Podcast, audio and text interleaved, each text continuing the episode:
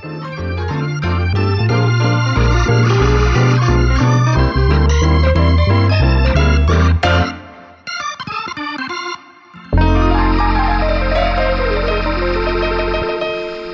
Gott zu Kein Öl für die Seele, dem Podcast der Evangelischen Kirche in der Steiermark. Wir sind unterwegs auf den schönen Wegen des Lebens in der schönen Steiermark. Heute sitzen wir in Graz. Ich bin Superintendent Wolfgang Rehner und freue mich auf das Gespräch mit Stefanie Blut, die eigentlich aus der Ramsau stammend äh, ist und ich, die ich von dort kenne die wir jetzt aber in Graz begegnen, wo sie jetzt ihren Lebensmittelpunkt hat. Guten Morgen, Stefanie. Guten Morgen, Wolfgang. Vielen Dank für die Einladung. Ähm, ich freue mich auf ein spannendes Kernölgespräch mit dir. Wir stellen einander nicht so vor, dass wir jetzt die Biografie, äh, ja, einen Abriss aus der Biografie geben, sondern wir stellen uns gegenseitig Fragen, war oder unwahr und lass mich etwas raten aus deinem Leben. Ähm, äh, meine erste, äh, mein erstes Statement ist, dass ich äh, die lange Nacht der Kirchen vor ein paar Jahren äh, mitgestaltet habe in Form eines Chorkonzerts. Und es war ein internationaler Chor mit acht Sängerinnen und Sängern aus acht verschiedenen äh, Ländern. Okay, das kann ich mir gut vorstellen dass du das machst. Ähm, ich höre da deine internationalen Verbindungen heraus und ich höre da heraus, dass du äh, singst. Das kenne ich aus der Zeit, wo wir, wo wir äh, in der Ramsa uns, uns äh, öfter begegnet sind. Was mich interessieren würde, ist, ähm, wo habt ihr gesungen? Ähm, das war 2016. Ich habe damals in Wien gelebt. Ich habe beim Europäischen Parlament in äh, Wien gearbeitet und beim Chor der Diplomatischen Akademie äh, mitgesungen. Ähm, wir haben in der katholischen Pfarrkirche Rudolfsheim in Wien einen Konzertabend gestaltet mit Chormusik aus aller Welt. Ähm, was sehr schön war. Also in verschiedenen Sprachen bis hin zu einem chinesischen Lied, auch ein rumänisch, rumänisches Paternoster war auch dabei. Ah, schön. Jetzt kommen wir zu einer Frage, äh, wahr oder unwahr, die bezieht sich auf meine Biografie. Und zwar, ich bin Pfarrerskind und als Pfarrerskind öfter umgezogen. Jetzt ist die Frage, als Pfarrerskind bin ich öfter umgezogen als später in meinem aktiven Pfarrdienst. Wahr oder unwahr? Wahr. Ist unwahr. unwahr. Okay. ja, ähm, als Kind meiner Eltern mhm. bin ich bei bin ich viermal umgezogen mhm. und als Pfarrer im aktiven Dienst bin ich schon fünfmal umgezogen. Aber dann ist es äh, ungefähr ähnlich. Also. Ja, ja, ist nicht weit auseinander, stimmt. Mhm. Okay. Ähm, ich, habe, ich habe mich viel mit Sprachen beschäftigt und ähm, habe in Amerika Französisch gelernt und in Russland Englisch. äh, da sage ich, das ist unwahr, denn ich weiß, dass du schon in der Schule Englisch gelernt hast. Ja, jein. Es ist, es ist unwahr, aber ich, ähm, diese Aussage wurde inspiriert von der Tatsache, die viele Leute belustigt, dass ich ähm, tatsächlich in Amerika, also in meinem Auslandssemester in Amerika Französischkurse belegt habe und danach äh, mit dem Anglistikstudium nach Frankreich gegangen bin und in Frankreich Anglistik studiert habe. Also, also spannende, spannende Biografie. Da hoffe ich, hören wir heute noch ein bisschen mehr davon. Ähm, jetzt meine Frage an dich. Äh, ich bin vor 25 Jahren mit meiner Familie aus Rumänien in die Ramsau gezogen. Mm, und wenn mich dann Leute gefragt haben, ah, wie kommt dir das jetzt vor? Ähm, du kommst so aus einem Ostblockland und jetzt lebst du hier im Westen und so. Ähm, was ist für dich so der stärkste Eindruck und so in der Ramsau? Da habe ich gesagt, für mich ist der stärkste Eindruck der, das ist für mich eine Reise in die Vergangenheit. Wahr? Wieso? Denkst du, dass das wahr ist? Äh, ich würde dich gerne das, äh, sehr gerne das ausführen lassen. ja, schlau. Also, ähm, ich hatte in, in Rumänien in den letzten Jahren sehr stark eine Zeit der Umbrüche erlebt. Und äh, ich bin als Pfarrerskind acht Jahre lang am Land gewesen, in einer sehr traditionellen Gemeinde, wo sehr stabile Verhältnisse waren. Und äh, meine ersten Jahre in der Ramsau haben mich ganz stark an diese Jahre meiner Kindheit erinnert wo man wusste, okay, links ist links und rechts ist rechts und Sonntag geht man in die Kirche und so Sachen. ja, ja ähm, Bezug nehmend auf die Ramsau und auf äh, meine Konfirmationszeit ist ähm, ein, eines der Erinnerungen an meine Konfirmationsprüfung ist der Satz, die Bibel ist unter der Kuh. die Bibel war unter der Kuh, kann ich mir gut vorstellen, ja, weil äh, wir in der Ramsau, wenn wir über die Zeit der Gegenreformation, des Geheimprotestantismus gesprochen haben, eben von Bibelverstecken mhm. gesprochen haben. Und da war diese berühmte, dieses berühmte Bibelversteck unter der bösen Kuh, die gestoßen und getreten hat. Genau, und es war dann ähm, am Tag der Konfirmationsprüfung, dass einer meiner Kollegen, ich kann mir jetzt kann nicht mehr zuordnen, wer es genau war, geprüft wurde zur Glaubensgeschichte der Region. Ähm, und äh, du hast gefragt, äh, wie war das damals? Und die knappe Antwort war, die Bibel war unter der Kuh. und alle waren sehr belustigt. Die Bibel war unter der Kuh. Okay, von dem dienstlichen äh, mit Konfirmandenunterricht und so weiter äh, zurück zur Freizeit. Ich bin den Radweg von Ulm die Donau abwärts gefahren und als der Radweg endete, bin ich weitergefahren bis ins Delta, bis zur Donaumündung. Wahr oder unwahr? Obgleich ich mir vorstellen kann, dass du äh, sehr sportlich bist. Unwahr vielleicht?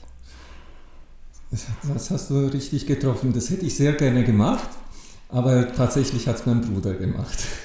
Nachdem wir gehört haben, einiges aus Ramsau, aus Glaubensgeschichte, Rumänien, äh, Österreich und so, ähm, komme ich zu meiner ersten Frage an dich. Wenn man in der Ramsau aufwächst, habe ich so den Eindruck, dass viele hm, gar nicht so richtig wahrnehmen, dass die Evangelischen sonst in der Welt nicht so in der Mehrheit sind wie in der Ramsau. Das macht ja das Besondere der evangelischen Pfarrgemeinde Ramsau aus, dass sie die Mehrheit der, der Bevölkerung vor Ort stellt. Und immer wieder haben mir Leute erzählt, wie sie dann schockiert waren, wo sie irgendwo an, an, einer höheren Schule oder so bemerkt haben, huch, wir Evangelischen sind ja irgendwie eine ganz kleine Minderheit in Österreich. Hat es bei dir auch so einen Aha-Moment gegeben, wo du es richtig gespürt hast, als Evangelische bist du Exotin?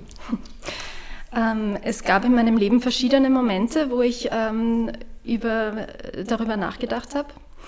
Ähm, der allererste war schon im Kindergartenalter. Ähm, ich habe draußen gespielt mit anderen Kindern aus der Ramsau und aus dem Blauen heraus hat mich ein, ein Nachbarskind gefragt, bist du evangelisch oder katholisch? Und ich habe die Frage nicht verstanden. Mhm. Also ich kannte die Wörter nicht.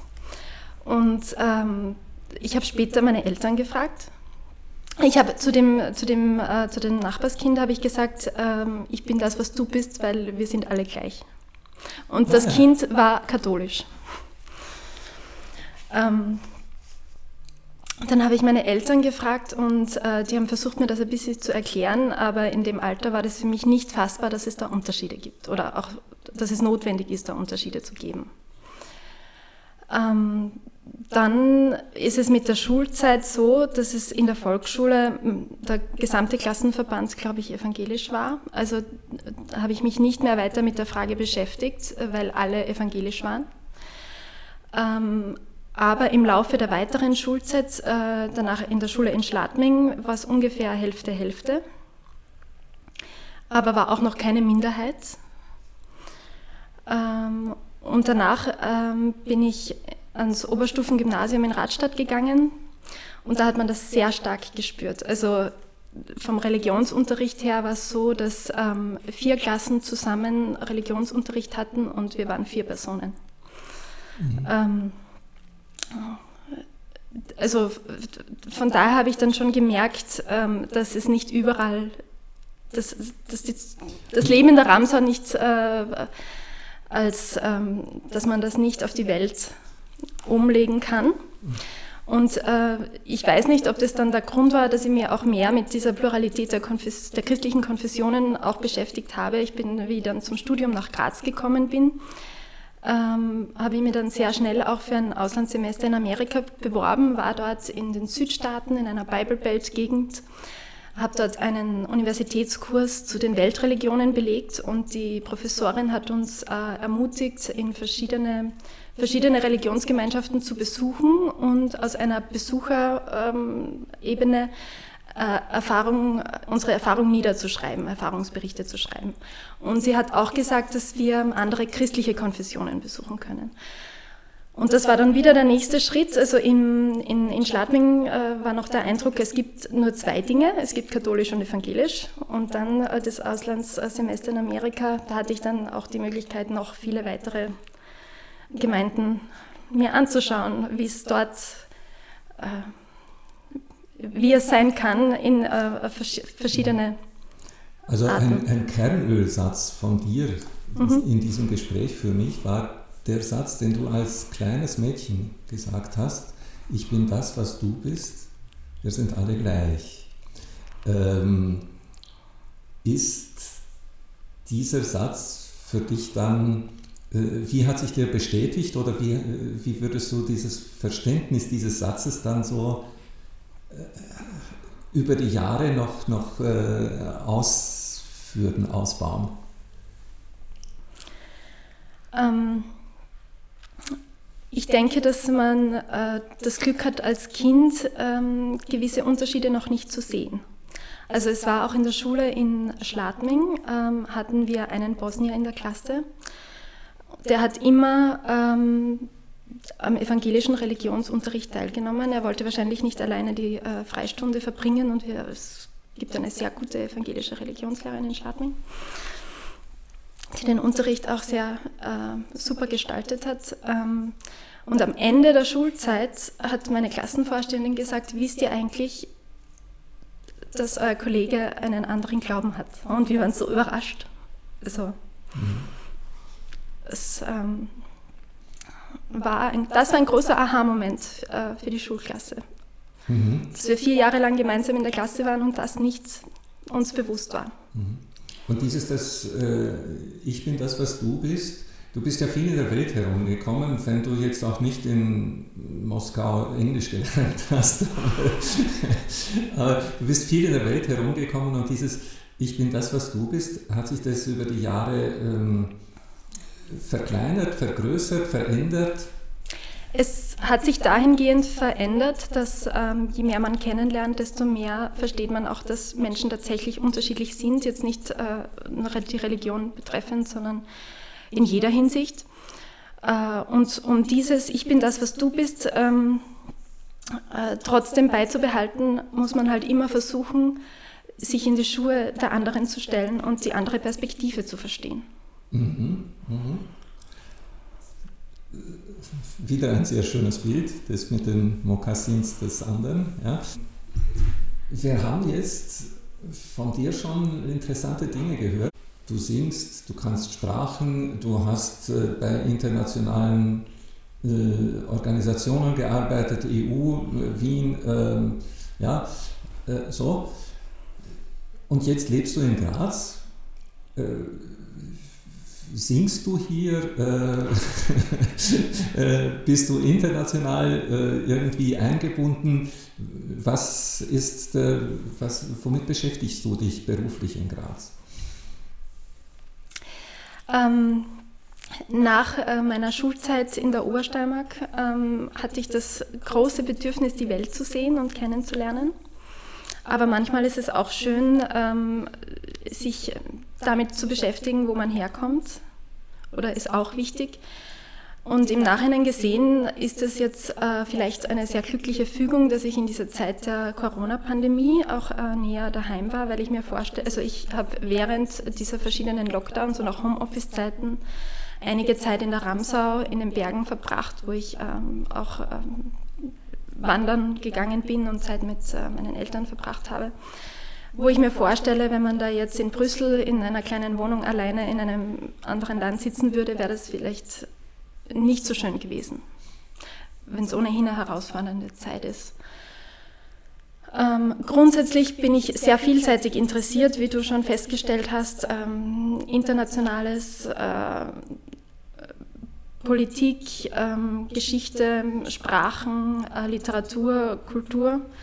Und auch der Kulturbereich hat mich immer schon sehr interessiert und jetzt bin ich ja in Graz im Kulturbereich in einem öffentlichen Museum äh, tätig und empfinde das als sehr spannende Aufgabe, ähm, dort mit, mitzugestalten. Stefanie Blut ist im Museum angekommen. Mhm. Okay. Ja, na, das, äh, äh, wir, wir lachen jetzt äh, so ein bisschen, aber ähm, du weißt von mir, dass mhm. ich äh, Museen schätze. Mhm. Ja, und das äh, soll überhaupt nicht despektierlich klingen, was ich so gesagt habe. Stefanie ist im, im Museum angekommen. Ähm, was, macht ihr, was machst du da? Äh, äh, womit beschäftigst du dich? Äh, passt du auf, dass die Leute nichts Falsches berühren? Oder was, ja. mhm. Erzähl uns ein bisschen, was kann man im Museum so arbeiten? Genau. Ja, es ist aus Besucherinnenperspektive, kennt man ein Museum als eine Institution, wo es eher ruhig zugeht und man hat halt Kontakt hauptsächlich mit den Aufsichtspersonen oder vielleicht auch im Vermittlungsprogramm mit Personen, die äh, Führungen anbieten. In diesem Bereich bin ich jetzt nicht tätig und sehe, was sich dann hinter den Kulissen alles tut und dass es gar nicht so ruhig zugeht, sondern sehr vielseitige äh, Projekte in alle Richtungen gibt. Einerseits gibt es ja immer wieder ähm, Wechselausstellungen, die ähm, vorbereitet und produziert werden müssen, wo verschiedene Personen zusammenkommen, von Wissenschaftlern bis äh, Kuratoren über Künstlerinnen. Ähm, dann gibt es das Objektmanagement in einem Museum. Das äh, Museum ist ja auch eine Institution, die äh, gewisse Dinge sammelt und bewahrt. Ähm, dann gibt es digitale Projekte, gerade in dieser Zeit, dass man ähm, mehr äh, online zur Verfu Verfügung stellen will oder mehr online anbieten möchte. Äh, und ich bin an einer Stelle in der Verwaltung, wo es Berührungspunkte mit äh, vielen dieser Abteilungen gibt und wo ich mit verschiedenen Projekten indirekt oder direkt zu tun habe. Also es ist äh, dahingehend sehr vielseitig. Und grundsätzlich ist das Museum etwas, was sich ja mit der Stadt auseinandersetzt und, und mit unserer Gesellschaft, mit der Geschichte, mit der Kultur. Also meine vielseitigen Interessen kann ich dort auf jeden Fall wiederfinden. In unserem Gespräch habe ich halt diese Rolle, äh, immer wieder auch Querverbindungen zu Gott, Glaube, Kirche herzustellen. Das war jetzt am Anfang unseres Gesprächs nicht so notwendig, weil wir da über das Evangelischsein, äh, Mehrheit, Minderheit, äh, Religionen der Welt und so ähm, gesprochen haben. Aber jetzt, wenn ich so deine Berufswelt und meine Berufswelt vor Augen habe, die meisten Menschen gehen an einer Kirche vorbei und die meisten Menschen gehen an Museen vorbei. Ja? Äh, diejenigen, die hineingehen, haben gewisse Erwartungen und diejenigen, die hineingehen, haben bei denen, die nicht hineingehen, auch so ein Image, naja, die sind etwas rückwärts gewandt. Ja?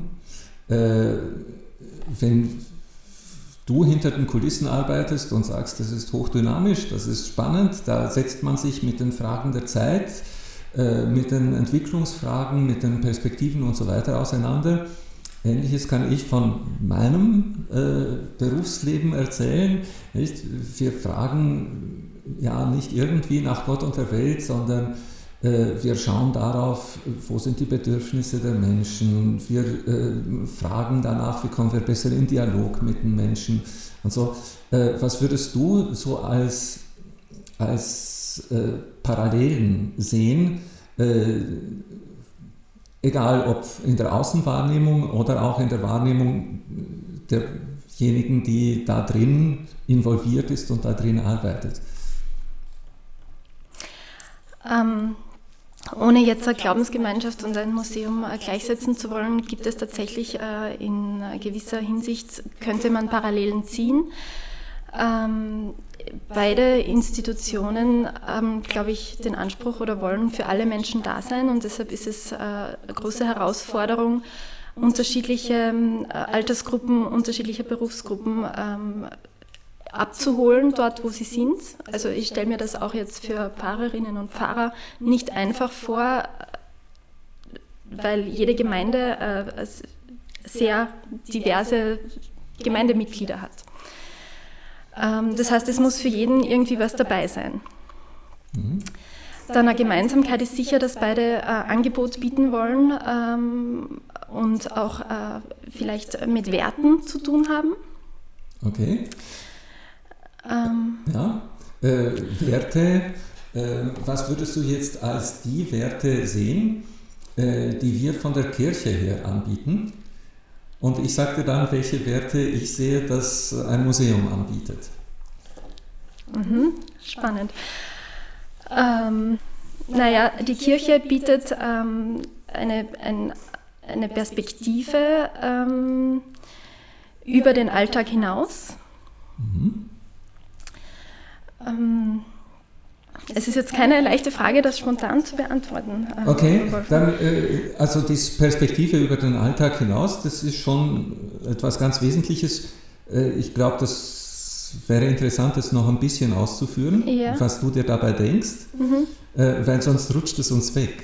Also was, ich, Mhm. Weil es genau das ist, was ich möchte, eine Perspektive ja. über den Alltag hinaus. Aber, aber wie nimmst du es wahr? Was, was wäre die Perspektive über den Alltag hinaus, die von der Kirche angeboten wird? Naja, grundsätzlich ist die Perspektive über den Alltag hinaus ähm, äh, bei der Kirche die, dass man Dinge dann aus einer, wenn man das Leben aus, ähm, aus einer evangelischen Perspektive sieht, dann sind zum Beispiel Alltag, es ändert sich die Sicht auf äh, die eine oder andere Alltagssorge möglicherweise. Mhm. Jetzt habe ich Mühe, zurückzukommen mhm, zu dem, was, was, ich sagen wollte mhm. über, äh, was war eigentlich die, die Frage, äh, um die es ging? Die, war, die Werte. Die Werte, mhm. die Werte, die das Museum äh, vermittelt. Gut. Ich glaube, ein, ein Museum führt uns vor Augen, äh, was die Identität der Menschen ausmacht. Äh, die Identität der Menschen vor Ort äh, oder auch die universale Bedeutung. Nicht? Also wenn ich jetzt an, an, an Kunst denke im Museum, nicht? dann ist ja immer das Spannende, dass es Dinge gibt, die in einer ganz bestimmten Zeit in einer ganz bestimmten Kultur, in einem ganz bestimmten Kontext entstanden sind, die aber Menschen berühren, die aus ganz anderen Kontexten kommen. Ja? Und auf der anderen Seite, wenn ich durch ein Museum gehe, das mir äh, vor Augen führt, wie das Leben in Graz vor 100 Jahren sich gestaltet hat, äh, was da die Parameter waren und so, dann verstehe ich etwas mehr von dieser Stadt, wenn ich über eine Brücke gehe, wenn ich einen Torbogen sehe, wenn ich eine Häuserzeile sehe dann äh, kriege ich ein Gespür dafür, was diese Stadt ausmacht. Also ähm, ja, das sind mhm. Werte, diese, diese Identität einerseits und das Universale andererseits. Ja. Mhm. und diese Perspektive über den Alltag hinaus, von der du vorhin geredet hast, das, das ist für mich so ein Ding, auf das ich mich gerne setze. Das ist ganz stark diese, äh, ich bin überzeugt, dass äh, wir sinnvoll leben, wenn wir, äh, wenn wir unser Leben in einem größeren Zusammenhang sehen als von der Wiege bis zur Bahre. Ja? So. Und da versuchen wir als Kirche diese Perspektive der Ewigkeit und so. Hm? Ähm, um das Thema weiterzuspinnen, jetzt wieder in eine andere Richtung, äh, den Vergleich äh, Kirche-Museum, wo du sagst, äh, dass vielleicht viele Menschen an der Kirche oder am Museum vorbeigehen. Ähm, könnte man vielleicht noch anfügen, dass, also aus meiner Sicht sind oft Menschen, die vielleicht vorbeigehen, auch Menschen, die nicht wissen, was, was das alles bietet oder die, die das die das noch nicht kennen. Also Menschen, die noch nicht wissen, was es im Museum drinnen gibt, gehen vielleicht daran vorbei. Und äh, ich glaube, es, ist, sind auch ganz viele Menschen, die sagen, ist an und für sich interessant, aber zum anderen Zeitpunkt. Mhm. Machen wir später. Mhm. Machen wir später. Das erlebe ich bei der Kirche auch ganz stark, dass äh, gerade junge Leute, Konfirmandenalter sagen, ja, das ist wenn ich dann irgendwann alt bin, dann kann ich mich damit beschäftigen, aber jetzt habe ich äh, anderes im Kopf. Mhm. Äh, und ich habe ja eine gewisse rückwärtsgewandte ähm, Komponente herausgehört, auch ähm, äh, ich möchte noch dazu sagen, dass äh, das ein bisschen ein Vorurteil ist, äh, vor allem wenn ich jetzt das wieder auf die äh, Kultur in, in Graz umwälze. Wir haben ja noch das ähm, Kulturjahr 2020, das durch die Pandemie äh, verlängert wurde ins äh, Jahr 2021. Und das Thema ist, wie wir in Zukunft leben wollen. Und äh, ich glaube, dass ähm, sich beide Institutionen, äh, sowohl Museen als auch Kirchen, äh, mit Vergangenheit und Zukunft beschäftigen und beschäftigen sollten. Mhm. Der Zeitpunkt, wo unser Podcast ausgestrahlt wird, ist der Tag, an, an dem Lange Nacht der Kirchen angeboten wird. Mhm. Es gibt ja Lange Nacht der Museen, Lange Nacht der Kirchen, äh, wo wir äh, von der Kirche und ihr vom Museum aus dann zum Zeitpunkt Lange Nacht der Museen eben versuchen, Menschen hm, einfach äh, einzuladen in einem ganz anderen Setting. Einmal diese Räume zu betreten, aber nicht um der Räume willen, sondern um der ne, Werte und Inhalte willen. Hm?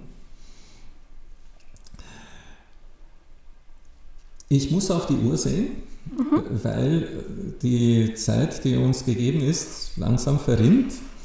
Äh, wenn ich dich jetzt einlade, zu, dir vorzustellen, es gäbe das Prädikat besonders wertvoll äh, für Angebote oder Werte oder Bereiche innerhalb der evangelischen Kirche. Was würdest du vorschlagen für das Prädikat besonders wertvoll in der evangelischen Kirche? Hm. Ich beziehe das jetzt auf meine eigene Erfahrung und in äh, meiner Jugend in Ramsau am Dachstein war für mich der Jugendkreis äh, sehr wichtig. Also die Jugendarbeit würde mir dazu einfallen. Mhm. Besonders wertvoll das Arbeiten mit Jugend, warum? Naja, die Jugend ist eine Zeit, die sehr prägt und wo man vielleicht auch ähm, sich über das Leben viele Gedanken macht und ähm, wo es wichtig ist, ähm, ein Angebot zu haben und äh, sich auszutauschen und Anlaufpunkte zu haben. Ja, äh, danke dafür. Das ist für mich ganz wertvoll, jetzt in einer Zeit im Jahr, wo ähm, auf Konfirmation zugesteuert wird in ganz vielen unserer Gemeinden. Das Konfirmandenjahr ist für mich deswegen besonders wertvoll, weil da die jungen Leute in einer Lebensphase sind, wo sie Weichenstellung erleben. Und wo das, was sie vor zwei Jahren im Religionsunterricht gehört haben, für sie etwas ist, was in, im tiefen Mittelalter gespielt hat. Denn jetzt sind sie groß, jetzt sind sie gescheit, jetzt sind sie schön.